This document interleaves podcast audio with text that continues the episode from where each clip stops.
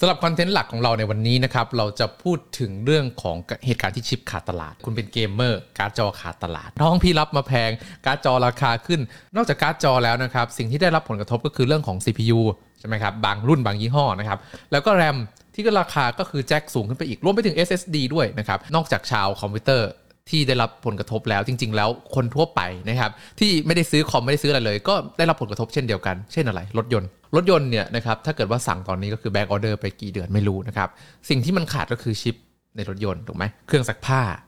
ใช้ชิปมีครับมีชิปตัวเล็กๆบริหารมอเตอร์นะครับพวกที่มันใช้แบบกดปุ่มอะไรเงี้ยนะครับก็ชิปพวกนั้นก็ขาดเครื่องอบขนมปังคืออุปกรณ์อิเล็กทรอนิกส์ทุกอย่างนะครับที่มันใช้ชิปควบคุมเนี่ยได้รับผลกระทบกันหมดเลยอีกเรื่องนึงก็คือเรื่องของเกมคอนโซลใช่ไหม PlayStation Xbox ตัวรุ่นใหม่ที่ขาดตลาดกันอยู่ที่แบบว่าออกมา2 ปีแล้วเนี่ยนะครับยังหาซื้อกันไม่ได้ยังต้องแย่งกันกดแย่งกันอะไรอยู่ทั้งหมดนี้นะครับคือผลกระทบจากเรื่องเดียวเลยก็คือสิ่งที่เรียกว่าชิปช็อร์เทจของโลกใบนี้ชิปขาดตลาดวันนี้เราจะมาคุยกันว่ามันเกิดขึ้นเพราะอะไรนะครับแล้วอีกนานไหมกว่าที่มันจะแก้ไขได้แล้วเราจะอยู่ในช่วงนี้ไปได้ยังไงในวันที่ใครก็หาว่าคุณนอกกรอบโดริโทสเข้าใจกรอบคุณแคบไม่เหมือนใครสนับสนุนให้คุณเข้มข้นกับทางของชีวิตที่คุณเลือกเหมือนกับความเข้มข้นของโดริโทสรสฮอตชิลลี่ที่มันกรอบเข้มข้นไม่เหมือนใครว้าวเราต้องเริ่มเรื่องนี้จากโอ้โหสาเหตุมันเกิดมาจากอะไรหนึ่งในสาเหตุที่คนเขาว่ากันก็คือเรื่องของเทรดวอร์หรือว่าสงครามการค้าระหว่างอเมริกากับจีนนะครับเรื่องของการไม่ยอมให้เอ็กซ์พอร์ตอิมพอร์ตอะไรบางอย่างจีนไม่ยอมเอ็กซ์พอร์ตแร่เอิร์ธพวกทำซิลิคอนอะไรอย่างเงี้ยนะครับหรืออเมริกาไม่ยอมส่ง CPU ให้กับจีนเพราะว่าเขาแข่งกันเรื่องพวกนี้อยู่นะครับซึ่งก็มีส่วนอยู่บ้างนะครับในการทำให้แบบว่าตัว raw material ที่ใช้ในการผลิตเนี่ยมันติดขัดนะแต่ว่าส่วนที่ดูจะมีผลจริงๆเนี่ยก็คือโควิดผู้เชี่ยวชาญทุกคนให้ความเห็นค่อนข้างตรงกันว่าจริงๆแล้วโควิดเนี่ยคือจุดเริ่มต้นของทุกอย่างนะครับตอนแรกเนี่ยระบบมันมาดีๆอยู่แล้วแต่ว่าโควิดมันสะดุดไปนิดนึงแต่พอสะดุดนั้นเนี่ยนะครับมันส่งผลกระทบแบบต่อเนื่องยาวไปวันนี้จะมาคุยว่าอะไรใช่ไหมอันดับแรกก็คือพอโควิดปั๊บเนี่ยนะครับทุกคนหยุดในช่วงแรกของโควิดเนี่ยนะครับทุกคนก็คือจะหยุดอยู่บ้านไม่มีใครออกไปไหนใช่ไหมก็พวกผู้ผลิตรถยนต์หรืออิเล็กทรอนิกส์ต่างๆเนี่ยก็คาดการณ์ไว้ว่าอ๋อโอเคดีมานด์มันจะต้องลดลงแน่ๆเพราะว่าไม่มีใครออกจากบ้านเลยใช่ไหมก็ทำการบอกว่าอ่ะงั้นเราไม่สั่งชิปเพิ่มแล้วกันเราปล่อยไปนะก็เพราะว่าเราไม่อยากจะสต็อกของเพราะว่าเดี๋ยวมันขายไม่ออกใช่ไหมก็เป็นเรื่องของการ forecast demand อะไรอย่างเงี้ยนะครับแต่ว่าอีกฝั่งนึงก็คือคนหยุดอยู่บ้านเขาทำอะไรกันนะเขาก็แบบประชุมออนไลน์เว้ยมีตติ้งเรียนออนไลน์กลายเป็นว่าคนน่ะก็ซื้อของพวกแบบอิเล็กทรอนิกส์เยอะขึ้นใช่ไหมครับไม่ว่าจะเป็นคอมพิวเตอร์ใหม่เอามาประชุมออนไลน์ iPad หรือแบบแท็บเล็ตมือถือต้องซื้อเราเตอร์ต้องซื้อเว็บแคมทุกคนต้องอัปเกรดอุปกรณ์คอมพิวเตอร์หมดเลยกลายเป็นว่าดีมานด์ของอุปกรณ์เซมิคอนดักเตอร์เนี่ยมันพุ่งสูงขึ้นไปในฝั่งของอุปกรณ์คอมพิวเตอร์ใช่ไหมครับนอกจากที่ user consumer ทั่วไปจะซื้ออุปกรณ์เพิ่มแล้วเนี่ยนะครับเขาอยู่บ้านเขาทำอะไรเขาซูมเขาเล่นเกมหมายความว่าอะไรบริการต่างๆที่อยู่บนคลาวด์ก็คือต้องขยายตัวเหมือนกันเพราะว่าอยู่ดีๆก็มีคนมาใช้เซิร์ฟเวอร์เยอะขึ้นนะครับไม่ต้องไปไกลตัวเลย Steam นะครับผู้ให้บริการเกมชื่อดังก็พอตั้งแต่แพนเดมิกมาตั้งแต่ช่วงโควิดมาเนี่ยก็คือยอดผู้ใช้งานก็คือเพิ่มสูงขึ้นเรื่อยๆนะครับตรงนี้มันต้องใช้โหลดเซิร์ฟเวอร์มากขึ้นก็ทำให้บริษัทคลาวด์เนี่ยนะครับจะต้องทำการขยายตัวอุปกรณ์มากขึ้นพอขยายตัวอุปกรณ์มากขึ้นก็ต้องสั่งซื้อพวกชิปพวกนี้เยอะขึ้นไม่ว่าจะเป็น RAM CPU การ์ดจอใช่ไหมครับดีมานด์มันก็ขึ้นไปอีกนะครับไม่ว่าจะเป็นทางฝั่งของคอน sumer หรือว่าทางฝั่งของผู้ให้บริการคลาวด์ก็คือต้องใช้เซมิคอนดักเตอร์เพิ่มขึ้นด้วยกันทั้งนั้นนะครับไม่ว่าจะเป็นฝั่งคอน sumer หรือว่าฝั่งผู้ให้บริการคลาวด์ก็ต้องใช้ซิลิคอนเยอะทั้งหมดนะครับทีนี้พอดีมานด์มันขึ้นทั้งสองฝั่งมันเกิดอะไรขึ้นนะครับต้องย้อนกลับไปที่ตัวผู้ผลิตคือว่าผู้ผลิตตัวเซมิคอนดักเตอร์เนี่ยนะครับก็มีอยู่ไม่กี่เจ้าในโลกนะครับแน่นอนว่าเจ้าใหญ่ก็คือ TSMC ทุกวันนี้ทุกคนรู้จัก TSMC หมดแล้วเพราะว่าเขาเป็นบริษัทที่ผลิตชิปให้กับเป็นซัพพลายเออร์ให้กับหลายบริษัททั่วโลกไม่ว่าจะเป็น Apple Google Amazon คือเขาผลิตหมดเลยนะครับ AMD อย่างเงี้ยใช่ไหมก็คือ TSMC หมดนะครับแล้วก็รองลงมาก็จะเป็นเรื่องของ Samsung Digital Foundry มั้ง TSMC เนี่ยนะครับปกติแล้วถ้าเกิดว่าเขาจะผลิตชิปนะเขาจะใช้ผลิตอยู่ที่ประมาณกำลังผลิตอยู่ที่ประมาณ 80% ของโรงงานสมมุติโรงงานผลิตได้100นึงเขาจะรันที่80นะครับ80เนี่ย เพราะอะไรทำไมถึงไม่รัน100ใช่ป่ะเพราะว่าถ้าเกิดว่ารัน100เนี่ยมันจะไม่มีเวลาแบบว่าซ่อมบำรุงเมนเทนแนนซ์เปลี่ยนไลน์นึกออกป่ะมันก็จะต้องมีเวลาในการแบบว่าปรับปรุงอัปเดตตัวเลเยอร์โรงงานด้วยนะครับดังนั้น 80% เนี่ยถือว่าดีมากแล้วนะครับแต่ว่าในช่วงที่โควิดพีคขึ้นมาเนี่ยแล้วอยู่ดีๆดีมานด์ของชิปเนี่ยมันเพิ่มขึ้นโดยแบบก้าวกระโดดเลยเนี่ยนะครับเจ้าของชิปก็มาสั่งเพิ่มนะครับเฮ้ยยูไอ้ 20% ที่ยูเหลือเนี่ยขายได้ป่ะขายป่ะนะเราซื้อเลยรันไปเลยยาวๆเพราะว่าลูกค้าเราก็รออยู่เยอะอะไรเงี้ยพี่ TSMC ก็บอกโอเคได้ครับพี่ได้เลยปกติผมรัน80ตอนนี้ผมรันที่98 99 100เลยละกันพี่อ่ะพี่ก็ซื้อไปหมดแล้วถูกป่ะโรงงานผมมี100ผมขายหมดเลย100ก็คือโรงงานผมไม่เคยหยุด non stop ปั่นชิปออกมานะครับแต่ว่าชิปที่ปั่นออกมาเนี่ยมันก็คือสิ่งที่เรียกว่า bleeding edge เดี๋ยวเราจะมาคุยกันนะครับตัวชิป semiconductor เนี่ยมันมีหลายระดับถ้าเกิดเป็นระดับแบบล่าสุดเลยเนี่ยแบบพวก5นาโนเมตร3นาโนเมตรอะไรเงี้ยนะครับเขาจะเรียกว่า bleeding edge ก็คือมันแรงมันเร็วแรงลื่นเร็วแรงลื่นชิป bleeding edge เนี่ยนะครับมันคือตัว5นาโนเมตร7นาโนเมตร3นาโนเมตรใช่ไหมพวกเร็วแรงลื่นพวกนี้นะครับก็คือจะเป็นชิปที่ทำกำไรได้สูงเพราะว่ามันเป็นชิปที่ทรงพลังมากๆแล้วก็อยู่ในความต้องการของตลาดใช่ไหมครับตัวบริษัทผลิตไม่ว่าจะเป็น TSMC หรือ Samsung Digital Foundry เนี่ยก็เอาพื้นที่โรงงานที่เหลือเนี่ยมาทำการเปิดไซต์ตรงนี้เพื่อผลิตให้เต็ม 100% หมดเลยนะครับแต่ว่าอีกฝั่งหนึ่งตรงข้ามกับ bleeding edge นะครับก็คือสิ่งที่เรียกว่า trailing edge ก็คือเทคโนโลยีที่มันเก่าแล้วนะครับเรากำลังพูดถึง trailing edge ประมาณแบบ20นาโนเมตร40นาโนเมตรอะไรพวกนี้นะครับซึ่งจริงๆแล้วพวกนี้เนี่ยก็ยังมีการใช้งานมีความต้องการเยอะอยู่นะครับแล้วก็มีอีกอันนึงต้องผมเล่าให้ฟังก่อนละกันว่ามันมีอะไรบ้างมี bleeding edge นะครับตัวเล็กเลย5นาโนเมตร4นาโนเมตร trailing edge นะครับประมาณ20 30 40 50นาโนเมตรนะครับแล้วก็มีมาชัวนะครับมาชัวเนี่ยก็คือตัวใหญ่สุดเลยนะครับเราจะวิ่งไปถึงแบบ100นาโนเมตรนะพวก100นาโนเมตรคืออะไรคือพวกชิปตัวใหญ่ที่คุณซื้อมาพวกอิเล็กทรอนิกส์เบื้องต้นที่คุณเรียนเสียบในวงจรแบบว่าตัวแอดเซอร์กิตพื้นฐานอะไรอย่างเงี้ยนะครับซึ่งไอ้พวกมาชัวเนี่ยมันคือแบบเขาเอาไว้ใช้ในแบบอุปกรณ์อิเล็กทรอนิกส์ที่มันแบบไม่ต้องฉลาดมากอย่างเช่นอะไรตู้เย็นพัดลมนะครับทีวีเครื่องซักผ้านะครับรถยนต์พวกนี้เนี่ยนะครับก็จะเป็นตัวมาชัวโนดหมดเลยต้องเล่าให้ฟังก่อนว่าทำไมมาชัวโนดถึงมีความสำคัญเพราะว่า1คือมันเป็นที่ต้องการของ General Electronic ทั่วไปคือ Consumer Electronic ทั่วไปเนี่ยใช้มาชัวโนดกันเป็นส่วนใหญ่นะครับที่มาชัวโนดมันใช้งานได้ดีแล้วมันมีความสำคัญเนี่ยก็คือราคามันถูกคนคิดถึงเทคโนโลยีแบบเก่าๆแล้วสัก100นาโนเมตร200นาโนเมตรเนี่ยนะครับตอนที่เขาเพิ่งสร้างเนี่ยมันก็คือเป็น bleeding edge ใช่ป่ะแต่ว่าเมื่อเวลาผ่านไป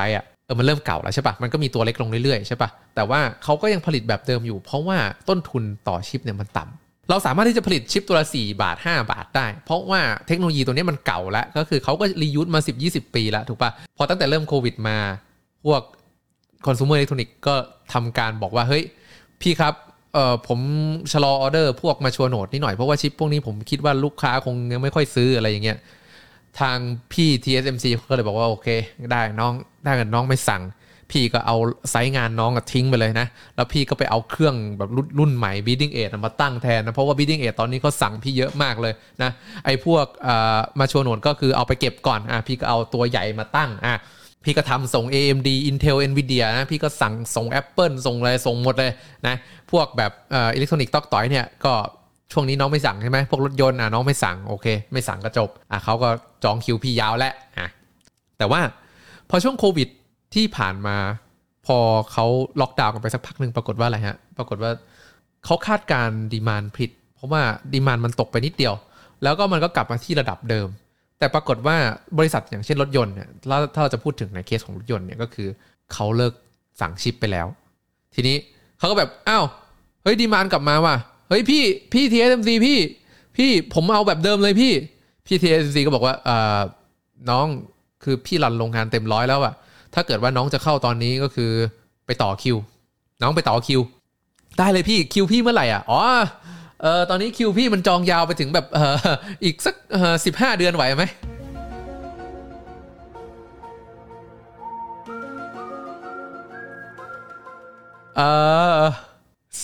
เดือนเหรอพี่โอเคแล้วยังไงอ่ะแล้วรถผมต้องขายแล้วยังไงอ้าวพี่ไม่รู้เลยน้องก็ผลิตเองเวลาก็กลายเป็นว่ามีปัญหาฮะก็เลยเป็นสาเหตุว่าทำไมทุกอย่างตอนนี้ขาดตลาดรถยนต์ รถยนต์เนี่ยที่คุณสั่งแล้วต้องรอ3เดือน6เดือนเนี่ยนะครับเป็นเพราะว่าเขาขาดชิปบางตัวนะครับเรามาคุยกันดีกว่าว่ารถยนต์เนี่ยใช้ชิปอะไรบ้างในการควบคุมรถใช่ไหมครับอย่างรถยนต์แบบน้ำมันเลยนะไม่ต้องแบบระดับแบบ Tesla ไฮโซออโตเมติกอะไรอย่างนั้นหรอกรถยนต์แบบเก่าๆของเราเนี่ยนะครับอย่างน้อย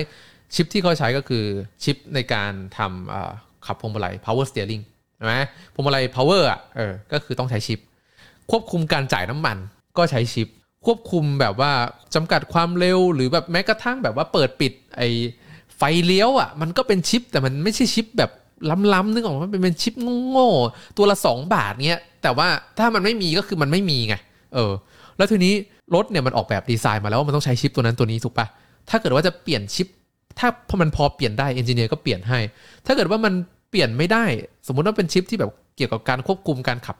เครื่องเคลื่อนยนต์อะไรอย่างเงี้ยแล้วไม่เคยเทสมาก่อนมันเป็นเรื่องใหญ่มากที่จะเปลี่ยนยี่ห้อชิปหรือว่าเปลี่ยนแบบสเปคชีทนึกออกป่ะดังนั้นรถยนต์ตอนนี้ก็คือประกอบเสร็จทุกอย่างรอชิปเข้ามาเพื่อที่จะเอาไปส่งขายลูกค้าแล้วยิ่งตอนนี้จองคิวไม่ได้อ้าวแบบนี้ทำยังไงนะครับก็เลยเกิดปัญหากันทั่วโลกทีนี้ก็เกิดคำถามว่าอ้าวพี่แล้วทำไมรถยนต์เขาไม่เปลี่ยนไปใช้ชิปรุ่นใหม่เขาจะใช้100นาโนเมตรทำไมเขาไม่ใช้แบบ3นาโนเมตรบ้าง5นาโนเมตรบ้างเอาแบบล้ำๆไปเลยแต่ก่อนพี่ใช้ชิป200นาโนเมตรพี่ใช้20ตัวผมขอเปลี่ยนเป็นแบบว่าเอามาใส่เป็นแบบว่าลายเซ็นเลยไหมพี่ลายเซ็นตัวเดียวคุมทุกเครื่องเลยได้ป่ะคำตอบก็คือทำได้ทาง engineering ไม่มีปัญหากูจะใช้ชิปแบบว่า3นาโนเมตรแบบคุมทั้งคันก็ได้แบบ Tesla ก็ทำใช่ไหม Tesla ก็เพิ่งเปลี่ยนมาใช้แบบลายเซ็นงี้ป่ะ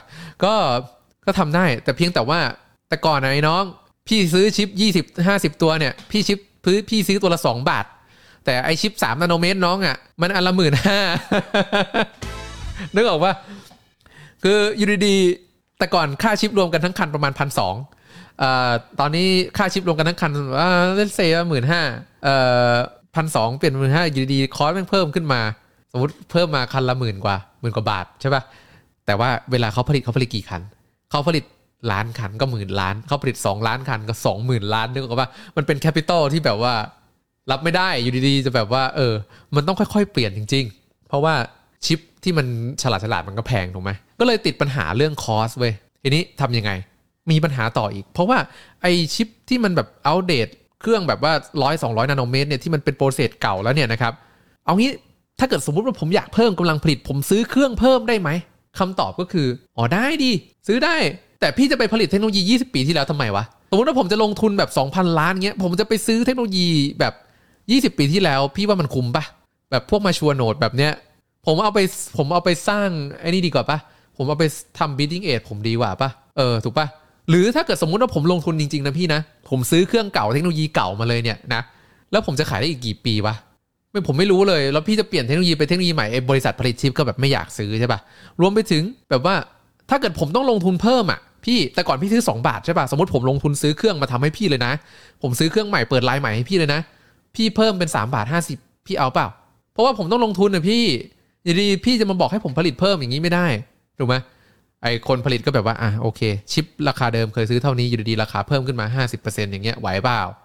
ทุกอย่างก็คือเป็นปัญหาหมดทีนี้ทางแก้ที่เซฟตังค์ที่สุดคืออะไรก็คือปล่อยไปเรื่อยๆเดี๋ยวมันก็จัดการตัวมันเองนึกออกไหมก็คือซัพพลายตอนนี้ดีมานด์มันเยอะมากขึ้นแต่ว่าซัพพลายมันค่อยๆมาเติมเรื่อยๆพอซัพพลายเติมเข้าสู่จุดสมดุลแล้วเนี่ยทุกอย่างปัญหาก็จะแก้ก็จะหายไปคำถามคือเมื่อไหร่นะครับอาจจะต้องใช้เวลา3ปีเพื่อที่จะทำให้แบบซัพพลายกับดีมานด์มันเข้าสู่จุดสมดุลเหมือนเดิมหรือว่าถ้าเกิดว่าเพิ่มกำลังผลิตอาจจะย่นระยะเวลามันหน่อยพอมันเป็นเรื่องของรถยนต์ปั๊บเนี่ยอเมริกาก็คือแบบพึ่งพารถยนต์มากแล้วอยู่ดีก็แบบว่าอ้าวเชี่ยปีนี้ยอดขายรถตกผู้บริหารก็แบบว่าเฮ้ยทำไมอ่ะอยู่พวกเซลล์ทำงานไม่ดีเหรอเปล่าคือเราทำมากี่คันก็ขายหมดแต่ว่าเราทำมาไม่พอคือมันผลิตไม่ได้แต่ก่อนผลิต100ตอนนี้ผลิตได้แบบ60เราก็ขายหมดเลยเราทำมากกว่านี้ไม่ได้แล้วพออุตสาหกรรมยานยนต์ของอเมริกาเนี่ยนะครับรู้สึกว่ามันแบบมันเราพึ่งพากันไอ้ซัพพลายเชนตรงนี้มากไปหรือเปล่าเนี่ยนะครับก็เลยมีการลงทุนเพิ่มจากรัฐบาลอเมริกางบประมาณ280 บิลเลียนเพื่อที่จะมากระตุ้นให้ในอเมริกาเนี่ยมีการผลิต ตัวเซมิคอนดักเตอร์เองนะครับไม่ว่าจะเป็น bleeding edge trailing edge หรือว่า mature node เนี่ยก็คือให้งบเท่ากันเลยนะครับดังนั้น Intel เนี่ยก็ได้งบส่วนนี้มาเยอะเหมือนกันก็สร้างโรงงานผลิตชิปในอเมริกาในอาริโซนานะครับเพิ่มมากขึ้นนะครับรวมถึง TSMC เองนะครับที่บริษัทไต้หวันใช่ป่ะแต่ว่ามาเปิดแพลนในอเมริกาแลกกับดีลที่ว่าถ้าเกิดว่าผลิตในอเมริกาได้แล้วเนี่ยจะต้องขายให้อเมริกาก่อนอะไรอย่างนี้นะครับเพราะว่าตอนนี้คือชิปเราทราบแล้วว่าชิปคือทุกอย่างจริงๆนะครับเหมือนกับชิปโดริโตสของเราเองนะครับเพราะว่านี่คือ Potato Chips รส Hot Chili ที่กรอบไม่เหมือนใครโหพอเม็ดเงินมาขนาดนี้ Intel จ้างคน TSMC จ้างคนจ้างแล้วก็เปิดโรงงานเพิ่มขึ้นจำนวนมากนะเพิ่มขึ้นจำนวนมากขนาดนี้มันจะต้องดีขึ้นแล้วใช่ไหมพี่ คำตอบก็คือไม่เพราะว่าถึงแม้ว่าจะมีการสร้างโรงงานเดี๋ยวนี้นะครับกว่าที่เขาจะพร้อมผลิตเนี่ยก็อย่างน้อยก็ปีครึ่ง2ปีนึกออกไหมสร้าง2021นู่นโรงงานเปิด2023นู่นพี่ครับแล้วกว่าโรงงานจะเปิดกว่าที่จะได้ซัพพลายกว่าที่จะเริ่มรันแบบว่าสายพานแรกโอ้โห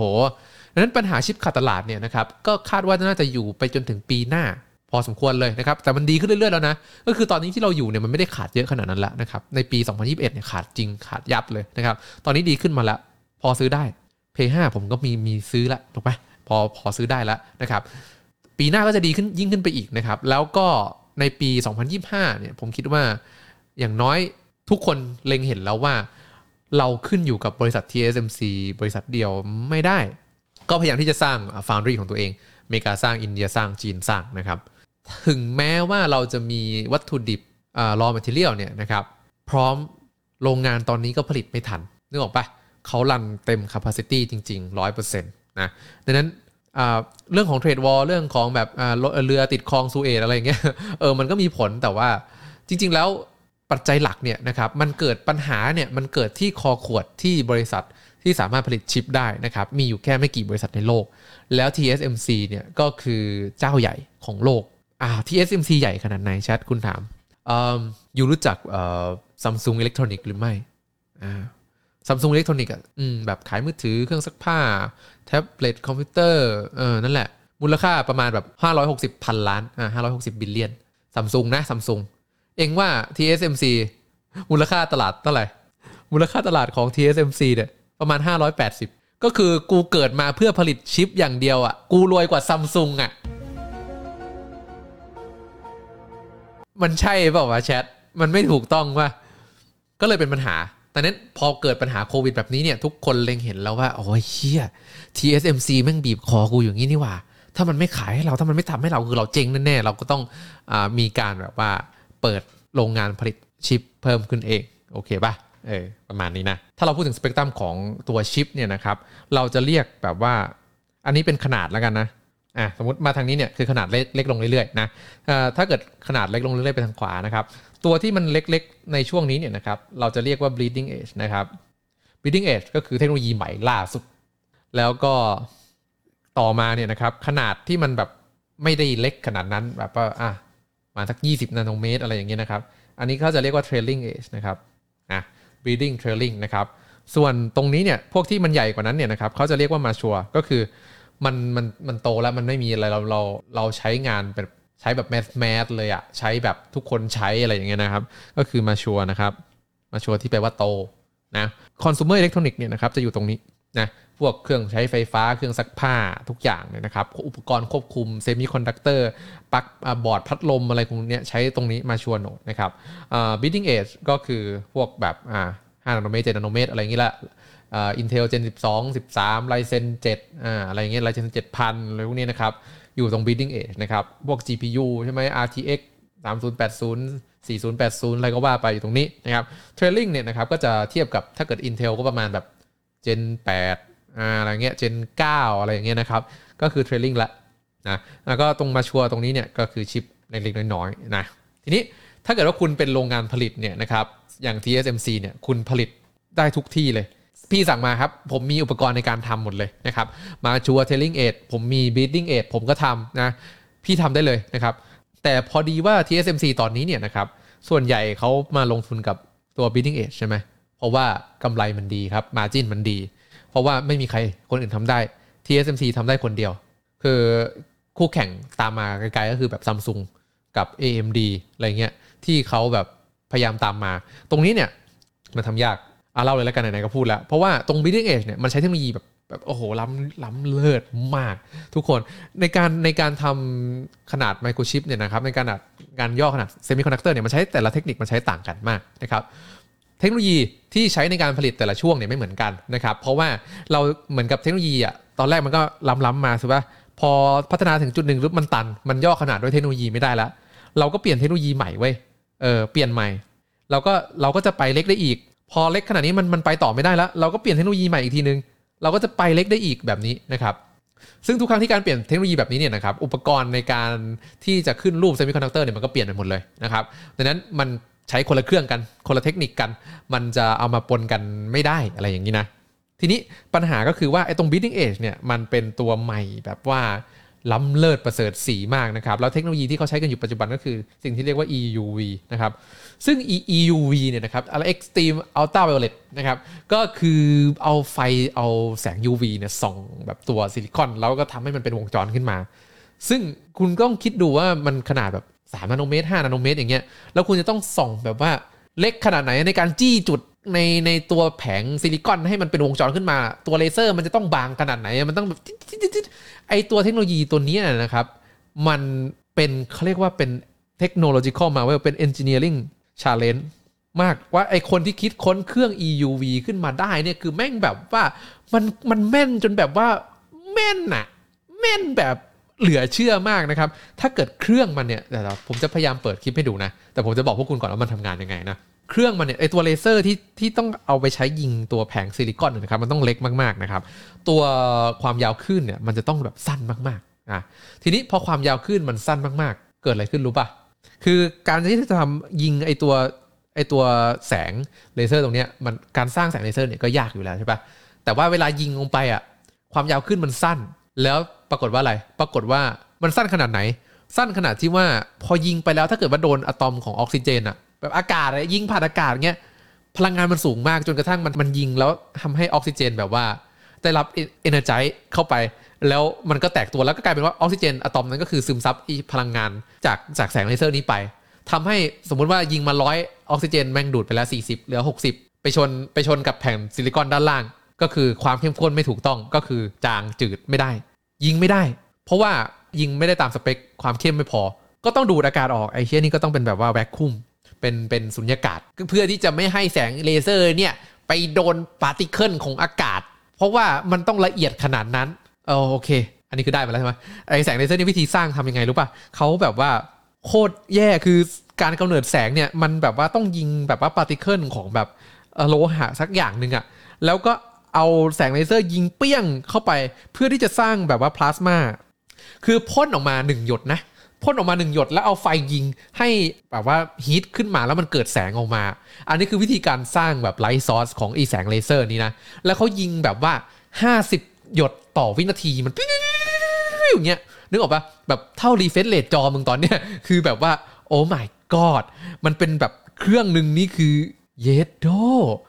มันคือ engineering challenge เว้ยดังนั้นไอ้เครื่องทำเนี่ยแพงไอ้เครื่อง EUV เนี่ยแพงมากเครื่องละหลัก100 ล้านดอลลาร์นะแล้วปีนึงเนี่ยพี่เขาผลิตแค่แบบ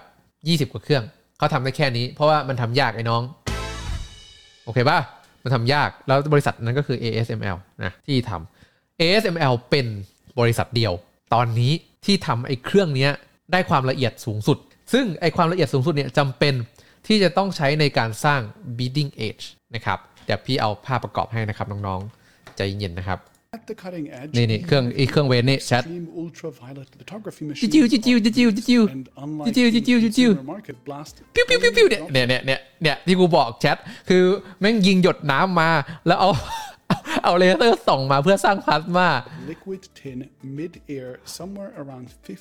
50,000 times a second to create plasma, which then creates the light that they bounce through an insane web of lenses and mirrors and onto the wave. ดังนั้นก็ถ้าเกิดว่าใครฟังภาษาอังกฤษเข้าใจนะโอ้โหแล้วคุณจะอึ้งว่าเทคโนโลยี EUV เนี่ย ไอ้เหี้ยทำไมมันแพงมันดูปิ้วๆๆๆเนี่ยเขาบอกว่า130ล้านนะก็คือปีนึงเนี่ยก็คือสร้าง25เครื่องเท่านี้ไม่พอละทีนี้ปัญหามันอยู่ที่ไอ้เครื่องนี้ว่ามันผลิตได้น้อยแล้ว TSMC เนี่ยเอาไปแดกแล้วครึ่งนึง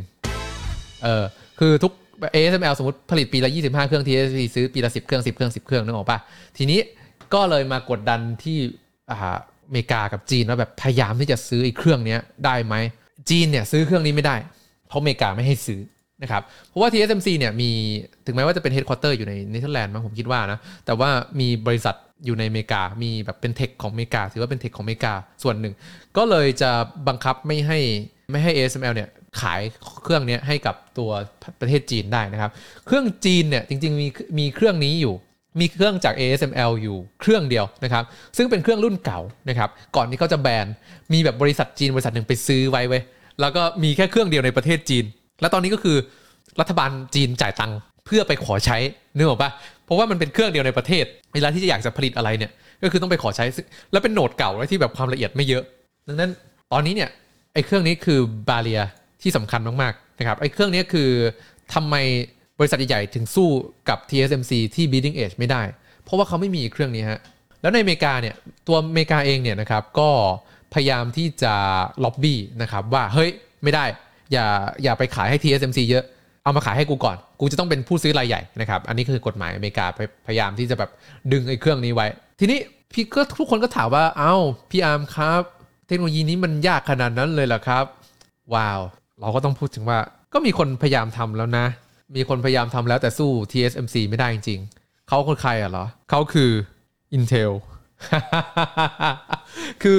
Intel เนี่ยพยายามที่จะเข้ามา EUV เนี่ย develop tech ของตัวเองอยู่หลายปีมากๆนะครับซึ่งก็ทำได้แล้วนะหมายถึงว่าเขาใช้ EUV ในการผลิตชิปได้แล้วสำเร็จแล้วด้วยใน lab นะได้มา 5-6 ปีแล้วนะครับแต่ว่าเขาไม่สามารถที่จะทำให้ yield มันสูงได้ yield คืออะไรคือสมมติผลิตมา100นึงถ้าได้100นึงก็คือ yield 100% ถูกป่ะแต่ผลิตมา100นึงแล้วมันใช้ได้แค่60แบบเนี้ยนี่คือ yield 60% ซึ่งถือว่าต่ำพอ yield ต่ำแบบนี้ต้นทุนมันสูงเขาก็ไม่สามารถที่จะสเกลขึ้นไปที่ production ได้นะครับดังนั้นเทคนิคในการใช้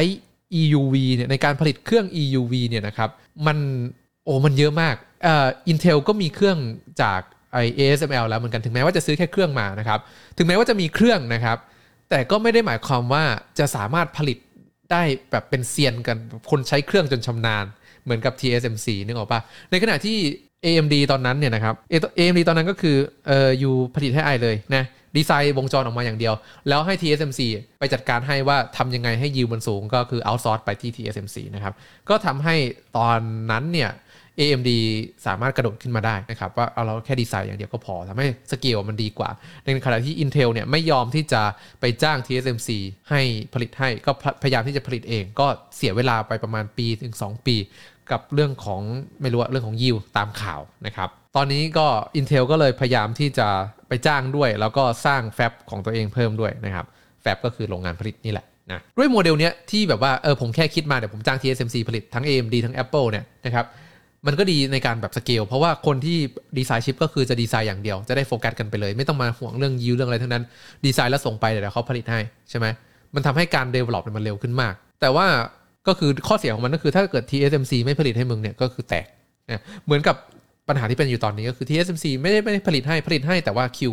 ไม่พอแล้วนะครับก็คือใครจองก่อนก็ได้ก่อนใช่ไหมอย่าง Apple จองไว้นะหรือแบบIntel AMD จองไว้ก็โอเคกับผมก็ทำให้ตามพี่แต่ผมไม่รับจองเพิ่มแล้วนะครับเพราะว่าคิวผมยาวมากอะไรแบบนี้นะนี่คือปัญหาที่เกิดขึ้นในส่วนที่เป็น bleeding edge นะครับทุกคนมัน bleeding edge มันแข่งกันยากมากแล้วต้นทุนมันสูงมากอย่างที่ผมบอกไปก็คือเครื่องนึงมัน$100 กว่าล้านคือไม่มีทางที่แบบผมจะเปิดบริษัทใหม่มาผมเป็นผู้ผลิตชิปครับผมจะไปซื้อเครื่อง ASML สมมุติถึงแม้ว่าผมจะกำตังไป$100 ล้านเขาก็ไม่ขายให้ผมนึกออกป่ะเขาไปขายให้แบบลูกค้าเขาก่อนซึ่งทำให้การเข้าตลาดที่ Bleeding Edge เนี่ยมันยากมากนะครับทุกคนก็เลยแบบว่ากูไม่เข้าแล้วกูไปจ้าง TSMC ดีกว่านั่นแหละปัญหาอะไรตอนนี้นะครับเดี๋ยวผมจะเอาวิธีการผลิตชิปให้ดูนอกจากเครื่องของ ASML แล้วนะครับมันก็มีเทคนิคอื่นๆอีกที่เราต้องแถมกันถูกป่ะอ่ะเรามาดูกันเลยนะฮะนี่ฮะก็ต้องมีการผลิตใน Clean Room ครับมีการหาวัตถุดิบมานะครับแล้วก็วิ่งใส่สายพานแต่แล้วก็ออกมาเป็นแผ่นเป็นเวเฟอร์แบบนี้นะครับเสร็จแล้วก็ออกมาเป็นชิปแบบนี้นะฮะเนี่ยแล้วก็เสร็จแล้วก็เอารสฮอตชิลลี่นะครับโรยลงไปโดริโทสรสฮอตชิลลี่นะทอดก็คือนี่เทคนิคที่อาจจะไม่ได้ใช้ EUV นะฮะอันนี้จะเป็นเทคนิคการแบบฮีตติ้งทั่วไปนะครับผมก็เทคโนโลยีตรงนี้เขาอาจจะใช้ไม่ใช่แค่5นาโนเมตร10นาโนเมตรนะครับอันนี้เป็นเทคโนโลยีหลักเซนติเมตรเลยทีเดียวนะครับซึ่งแต่ละชิปนั้นก็ใช้งานครั้งเดียวนะครับก็คือใช้แล้วก็คือย่อยไปเลยสลายไปเลย composable นะครับผมขอบคุณมากนะครับยิวสูงมากใช้เทคโนโลยีนะครับก็นี่ครับแล้วก็เคลือบรสฮอตชิลลี่เข้าไปความเข้มข้นกรอบไม่เหมือนใครว้าวแชทถึงกระอึ้งขอบคุณครับทีนี้เรามาดูปัญหาในส่วนอื่นปัญหาที่มาชัวร์โนดเนี่ยนะครับ trailing edge เนี่ยก็ไม่ต่างกันนะครับแต่ว่าไอ้ตรงนี้เนี่ยปัญหาจะเบากว่านิดนึงเพราะว่าเทคโนโลยีมันเก่าแล้วเราสามารถถ้าเกิดผมอยากจะเปิดบริษัทใหม่ผมซื้อเครื่องแล้วผมทำได้ทันทีนะครับแต่ผมไม่ต้องไปพยายามซื้อ ASML นึกออกปะเครื่องที่มันใช้ทำแบบชิปใหญ่ๆพวกนี้เนี่ยก็ถือว่าราคาถูกกว่าพวกนั้นเยอะดังนั้นการลงทุนเนี่ยมันต่ำแต่ว่าก็ไม่ใช่น้อยมันต่ำกว่า bleeding edge แน่แต่ว่ามันก็คือการลงทุนเหมือนกันนะครับแล้วก็มีความเสี่ยงที่เทคโนโลยีมันจะหมดอายุใช่ป่ะเทคโนโลยีมันจะแบบว่าผมลงทุนแล้วมันต้องใช้ได้สัก10 20ปีไหมอ่ะถ้าเกิดว่าเราบอกว่าอีก20ปีคนจะมาใช้ชิปแบบ50นาโนเมตรอยู่ไหมก็ไม่มีใครรู้ถูกป่ะนั่นแหละก็เลยเป็นการลงทุนที่ค่อนข้างยากเป็นการตัดสินใจที่ค่อนข้างยากนะครับส่วนใหญ่แล้วก็คือต้องพยายามที่จะลงทุนในมาชัวร์โนดให้น้อยที่สุดอาจจะมาลงทุนใน trailing edge ตอนนี้ได้ก็คือทำ trailing edge ตอนนี้ก่อนแล้วก็เพื่อที่จะลุ้นว่าเดี๋ยวพออีกสัก10ปีมันกลายเป็นมาชัวร์แล้วก็ยังจะพอขายได้ทุนคืนนึกออกป่ะเรื่องมันซับซ้อนนะอันนี้คือปัญหาที่การผลิตถูกไหมครับทีนี้อีกวิธีนึงในการแก้ปัญหาเนี่ยก็คือในเวเฟอร์แผ่นเดียวกันเนี่ยใช่ป่ะสมมติในเวเฟอร์แผ่นเดียวกันเนี่ยนะครับเราทำเป็นชิปใช่ป่ะเราทำเป็นชิปในแผ่นเวเฟอร์แผ่นเนี้ยนะแต่ชิปตัวนี้มัน100นาโนเมตรถูกป่ะได้100นาโนเมตรได้เนี่ยทำไมเราไม่พยายามที่จะเอาไอชิปดีไซน์เดิมเนี่ยนะครับผลิตไอชิป100นาโนเมตรเนี่ยด้วยดีไซน์20นาโนเมตรดีไซน์ชิปใหม่เลยนะโดยที่ฟังก์ชันเหมือนเดิมแต่ว่าไม่ต้องไปใช้ไอตัวมาชัวร์โนดแล้วให้ใช้ตัวเทลลิ่งโนดแทนมันก็ต้องมาดีไซน์กันใหม่นะครับสมมติว่า100นึงใช่ไหมพี่ชิปพี่100นึงอ่ะโอเคถ้างั้นพื้นที่เท่ากันน่ะพี่เอาไอชิป100นึงพี่อ่ะมาแบ่งเป็น5ส่วนได้ป่ะแล้วก็ส่วนนึงอ่ะพี่ก็ย่อไอ100นึงเนี้ยมาไว้ในช่องเนี้ยแล้วมันก็จะได้ยิวที่เพิ่มขึ้นถูกป่ะเวเฟอร์แผ่นหนึ่งได้ชิปเพิ่มขึ้นแต่ว่าใช้เทคโนโลยีที่แพงขึ้นเพื่อที่ค่าใช้จ่ายมันก็จะได้แบบว่าเฉลี่ยนึกออกป่ะก็ต้องมีการลงทุนในการทำดีไซน์ใหม่เหมือนกันนะครับซึ่งผมคิดว่าตอนนี้มันถึงเวลาแล้วนะครับโดยเฉพาะออโตอินดัสทรีนะครับตัวอุตสาหกรรมยานยนต์เนี่ยนะครับอยู่กับชิปมาชัวร์โนดมาแบบโอ้โห30ปีแล้วไหมอ่ะถ้าเกิดว่าคุณไปซื้อรถคุณก็จะสงสัยว่าเอ๊ะทำไมทัชสกรีนมันไม่ดีเท่ามือถือเอ้ยทำไมมันยังกระตุกอยู่เลยเวลาลากจอนึกออกป่ะหรือแบบคอมพิวเตอร์มันช้ามันหมุนอย่างรถพีอุดอย่างเงี้ยสมมุติว่ามึงอันนี้คือยูสเคสเลยนะสมมุติว่ารถพีอุดอ่ะเปิดสมมุติว่าเปิดเพลงดังค้างไว้ใช่ป่ะเราปิดเครื่องใช่ป่ะเราปิดเครื่องแล้วคุณเปิดมาใหม่อ่ะเปิดมาใหม่จอแม่งรีบูตอยู่แต่เพลงดังแล้วจึงคุณต้องรอไอ้จอมันรีบูตเสร็จก่อนคุณถึงจะเข้าไปลดเสียงเพลงได้ไม่สามารถลดวอลลุ่มได้นี่คือเทคโนโลยีของ Automotive Industry ในตอนนี้นะเขาใช้ชิปที่มันแบบว่ามันช้าการดีไซน์ที่ไม่ดีใช่ไหมครับก็คือมันรถสมัยนี้เนี่ยมันมีความเป็นคอมพิวเตอร์เพิ่มมากขึ้นดังนั้นผู้ออกแบบรถเนี่ยก็คือจะต้องจ้างนักคอมพิวเตอร์เข้าไปทำเพิ่มมากขึ้นจริงๆแล้วมันจะช่วยแต่ตอนนี้เหมือนกับว่าก็ยังทีนี้ชิปรุ่นเก่าๆตัวใหญ่ๆที่มันแบบอาจจะไม่แรงมากเนี่ยทำไมเขาถึงใช้กันมาแบบ10ปี20ปีใช่ไหมครับเพราะว่าตัวเคสซิ่งหรือตัวอะไรเนี่ยเขาออกแบบมาให้มันทนเรื่องของสภาพอากาศความร้อนใช่ไหมเพราะว่าชิปผมไม่ต้องแรงมากแต่มันจะต้องทนความร้อนที่แบบสัก50องศาได้แล้วทำงานไม่เออร์เลอร์ถูกป่ะซึ่งไอการทำฮาร์ดเดนนิ่งหรือการทำให้ชิปมันทนเพิ่มมากขึ้นเนี่ยมันก็ถือว่าเป็นคอสที่เพิ่มขึ้นมาที่เขาลงทุนไปแล้วนึกออกไหมเขาทำตัวเคสซิ่งมาหุ้มชิปเขาอ่ะเขาทำไปแล้วให้มันทนความร้อนให้มันใช้ในห้องเครื่องยนต์ได้ให้มันใช้ในรถที่ตากแดดเป็นระยะเวลานานๆหรือให้เป็นแบบรถที่จอดไว้ในหิมะ5ปีชิปตัวนี้ต้องไม่เสียนึกออกไหมก็คือเขาลงทุนเรื่องพวกนี้ไปแล้วนะครับดังนั้นการที่เราจะเอาชิปขนาดแบบใหม่ขึ้นมาแล้วเราจะต้องมาทำฮาร์ดเดนนิ่งอีกเนี่ยนะครับก็ถือว่าเป็นต้นทุนที่แพงอยู่ อย่าง Tesla เนี่ยมาแหวกนะครับอย่างใน Model 3 ใช่ไหมครับเขาใช้แบบ x86 เลยนะเขาใช้ไลเซนส์เลยนะใช้แบบ Navi อะไรอย่างเงี้ยใช่ป่ะก็แต่ว่ามันไม่ค่อยทนความร้อนเขาแบบอุณหภูมิเย็นพอได้ชิปทำงานที่ความเย็นได้